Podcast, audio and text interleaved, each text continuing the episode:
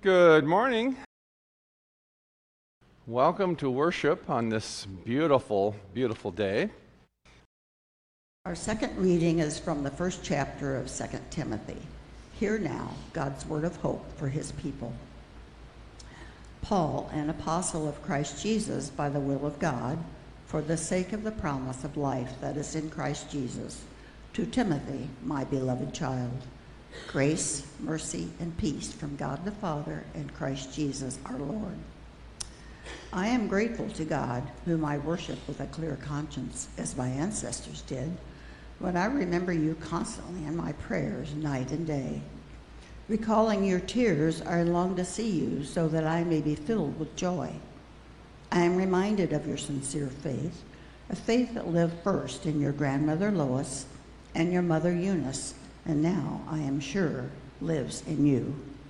For this reason, I remind you to rekindle the gift of God that is with you through the laying on of my hands. For God did not give us a spirit of cowardice, but rather a spirit of power and of love and of self discipline.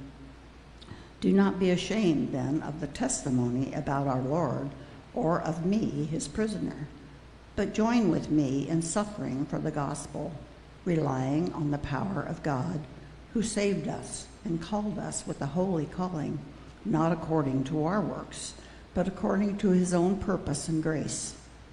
This grace was given to us in Christ Jesus through the ages, before the ages began. But it has now been revealed through the appearing of our Savior Christ Jesus, who abolished death and brought life and immortality to light through the gospel. For this gospel I was appointed a herald and an apostle and a teacher. And for this reason I suffer as I do. But I am not ashamed, for I know the one in whom I have put my trust, and I am sure that he is able to guard until that day when I have what I have entrusted to him. Hold to the standard of sound teaching that you have heard from me in the faith and love that are in Christ Jesus. Guard the good treasure entrusted to you with the help of the Holy Spirit living in us. The word of the Lord. Our gospel reading today is from the 17th chapter of Luke, beginning at verse 5. Glory to you, O Lord. The apostles said to the Lord, Increase our faith. And Jesus replied, If you have faith as small as a mustard seed, you can say to this mulberry tree, Be uprooted and planted in the sea, and it will obey you. Suppose one of you had a servant plowing or looking, looking after the sheep. Would he say to the servant when he comes in from the field, Come along now and sit down to eat? Would he not rather say, Prepare my supper, get yourself ready, and wait on me while I eat and drink? After that, you may eat and drink. Would he thank the servant because he did what he was told to do? So you also, when you have done everything you were told to do, should say, We are unworthy servants. We have only done our duty. The Gospel of our Lord. I invite you to pray with me the Holy Spirit prayer in our time of meditation together this morning. Let us pray. Come, Holy Spirit, and fill the hearts of the faithful, and kindle in us the fire of your love. Send forth your Spirit, and we shall be created, and you shall renew the face of the earth. God, who by the light of the Holy Spirit, who instructs the hearts of the faithful, granted by that same Holy Spirit, we may be made truly wise and ever rejoice in his consolations. This we pray through Christ our Lord. Amen. This past Wednesday, I received word that one of my lifelong friends and former college roommates had passed away. I'm 65 years old. He was my college roommate, which means he wasn't a whole lot older than me. He'd been battling cancer now for the past two and a half years. And of all my college roommates, he was by far the best of them all. We shared a unique experience together one year in college at Northern State University in Aberdeen, South Dakota. Because you see, his major was pre mortuary science. And so His name was Terry. Terry and I lived, there was a small apartment in the basement of a funeral home in Aberdeen, South Dakota. And we lived in that apartment in the basement. And you know, maybe you should ask me sometime. I will tell you some very interesting stories, to say the least. I can tell you without a doubt that Terry and I had some very memorable experiences working in a mortuary for a year. Some of them that you may not want to hear. What I remember most about Terry is that he was the most gracious, kind, generous, and compassionate person that I had ever met at my young age of about 20. And I sometimes wonder well, I, I know now, and I'm probably going to talk about that in just a few minutes, but the level of maturity that he had for a 20 year old is absolutely phenomenal. His kindness, his graciousness, and his generosity and his sense of compassion is something that uh, I was very drawn to. As I pondered and thought about Terry, he will be one of those persons in my life that I will remember is who exemplified Christian faith. He was first and foremost a man of faith, and he was a man of faith his entire life. He had a gentle, gracious spirit within him that was evident in the way in which he lived his life every single day. And I have no doubt, I have absolutely no doubt that the people that he has encountered throughout his lifetime, the people who he has actually touched with his presence in life, if they have seen, if they have met Terry, you have met grace, you have met kindness, you have met compassion. You know, there's very few people in this world like that. And I consider myself extremely fortunate to have known somebody like that. And I will always be grateful for his influence upon me. The last time that I saw Terry was at the graveside of my mother's interment. And I can tell you that after all of those years of knowing him, he had not changed one bit. The grace, the kindness, and the compassion was still very much there and a part of his life.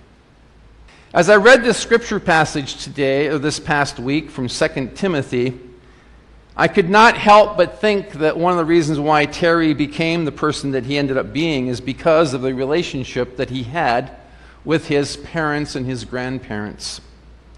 You just heard this read from 2 Timothy, where the Apostle Paul is writing, and he said, I am reminded of your sincere faith, a faith that was lived first in your grandmother Lois and in your mother Eunice, and now, I am sure, lived on in you. One of the things that I came to know about Terry when I first got to know more about him is that we did a lot of traveling together as well. And we had lots of over the road conversations. And one of the things that he talked about a lot is his parents and his grandparents and the influence that they had on his life. They were very important to him. And they themselves were people who exemplified the faith that Terry came to know because of their witness and example to him. He grew up in the faith, and he was surrounded by family who lived and exemplified the faith. And as an example for him, to learn from. And for Terry, for Terry, it became a way of life.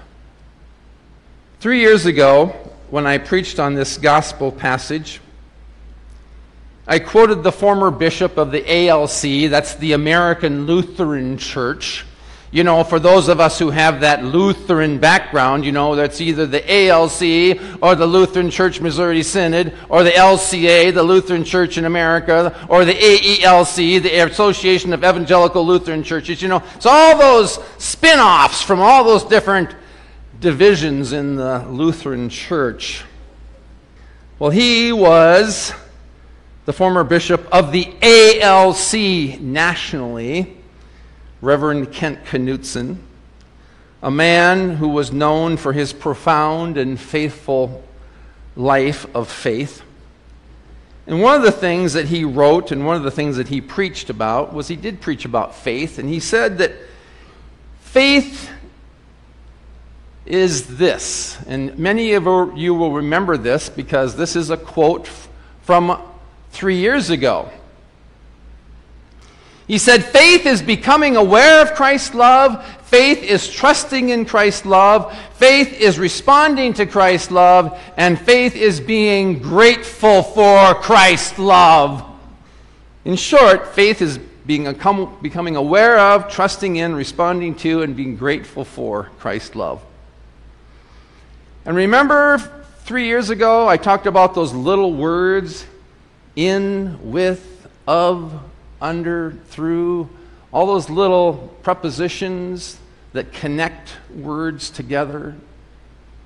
Those little words mean everything. Aware of, trust in, responding to, being grateful for.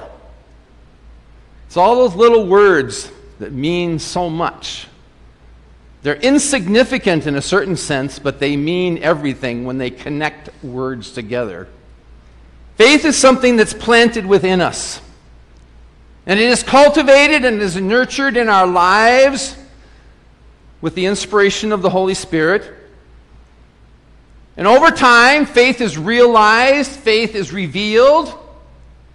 And it's revealed to us through the love of God that is spoken, that's lived, and shared through gracious acts of kindness and compassion. First and foremost, through Jesus, who we see and live with in scriptures. But it's also revealed to us and realized through the people of God who have passed those practices of the faith from on from one generation to the next. Like Lois and Eunice, and like Terry's grandparents and Terry's parents. And every day, every day is an invitation from Christ to become aware of, to trust in, to respond to, and to be grateful for Christ's love. The love of God in Christ Jesus, it never stops. One of the things that you can always count on is that the love of Jesus never stops. It never goes away. It is always present. It is with us 24 hours a day, 365 days a year, for as long as we live. The love of God is eternal. It does not go away. It will never go away. And that invitation is always there. How does it make you feel to know that every single day you are receiving an invitation again to walk in and with and for and to the love of Christ? Every day we have the opportunity and the gift to be a child of the light through Jesus Christ, who is the light of the world and who continues to teach us what it means to be a child of the light. When I think back upon my brother and friend Terry, the world and the people that he encountered each day, they experienced, they literally experienced the light of Christ through his life. And there was nothing quantitatively large about his faith. I believe that Terry was a man of faith. He began each day with the love of God and the grace of Christ, and he simply lived his faith as it was meant to be lived. And I think that Terry was one of those persons that lived his faith one second, one minute, one hour, one day at a time. That's just who he was. And you and I have that same opportunity to live that exact same life every single day of our lives. We have all the faith that we need. We've already got it. Faith is something as small as a mustard seed, and the faith the size of a mustard seed is sufficient enough. As children of the light, faith begins our day and it ends our day. All we are invited to do each day is to live that faith one second, one minute, one hour, one day at a time.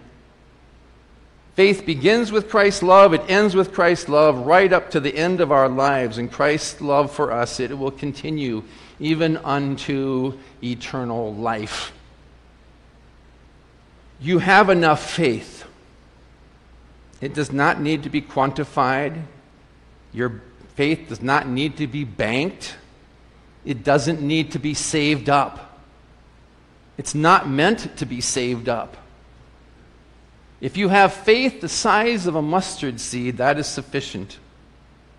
Three years ago, I quoted Reverend David Lose, who wrote about this gospel passage where he said, Faith is found not in the mighty acts of heaven, but in the ordinary and everyday acts of doing what needs to be done, responding to the needs around us, and caring for people who come our way. Faith is not, in other words, some kind of scarce resource that needs to be saved or spent or added up. Moreover, faith isn't always heroic. Indeed, it usually isn't. But instead, faith is simply and humbly doing what needs to be done, big or small, great or mundane, just because it needs to be done. My heart is sad, and I'm beginning to realize that some of the most significant people in my life are, are no longer with me, at least not in this world. And, you know, for us men, for us men, most of us men can count all of our significant friends on one hand. And I've already lost three. Three out of five of my most significant people in my life are gone. And I'm sad because the world has lost a light. But you know, I'm hopeful too. I'm hopeful, and my faith says that Terry, the light that he was, for his wife, for his children, and for his grandchildren, and for all of those people, that light is going to continue to live on through their lives because of his influence on their life. The light still shines. The light shines because of the love of Jesus. And the light is going to keep on shining because the love of Jesus never, ever stops.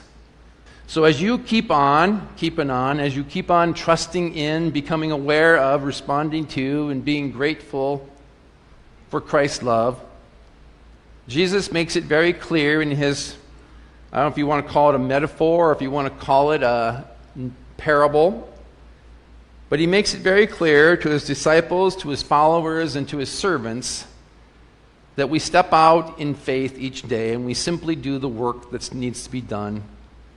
And at the end of the day, we say, the work is done, and we did what we were told to do. We did it. The faith that is within us, it is sufficient. It's not meant to be banked, it's not meant to be saved up, it's meant to be lived. So go and live it. And do it. And each day, with the grace of God and the love of Christ, just keep on doing it. Keep on living it. And it is by the grace of God that you will then awake the next day, if you are given the gift of another day where you will once again start your day with the love of God and you will end the love end, end your day with the love of God. And you will be gifted again with another day to live faith all over again. Amen. I invite you to pray now the prayer our Lord has taught us to pray. Our Father, who art in heaven, hallowed be thy name. Thy kingdom come, thy will be done, on earth as it is in heaven. Give us this day our daily bread, and forgive us our trespasses, and lead those who trespass against us. And lead us not into temptation, but deliver us from evil. For thine is the kingdom, and the power, and the glory, forever and ever. Amen. The Lord bless you and keep you. The Lord make his face to shine upon you and be gracious unto you. The Lord lift his countenance upon you and give you peace. Amen.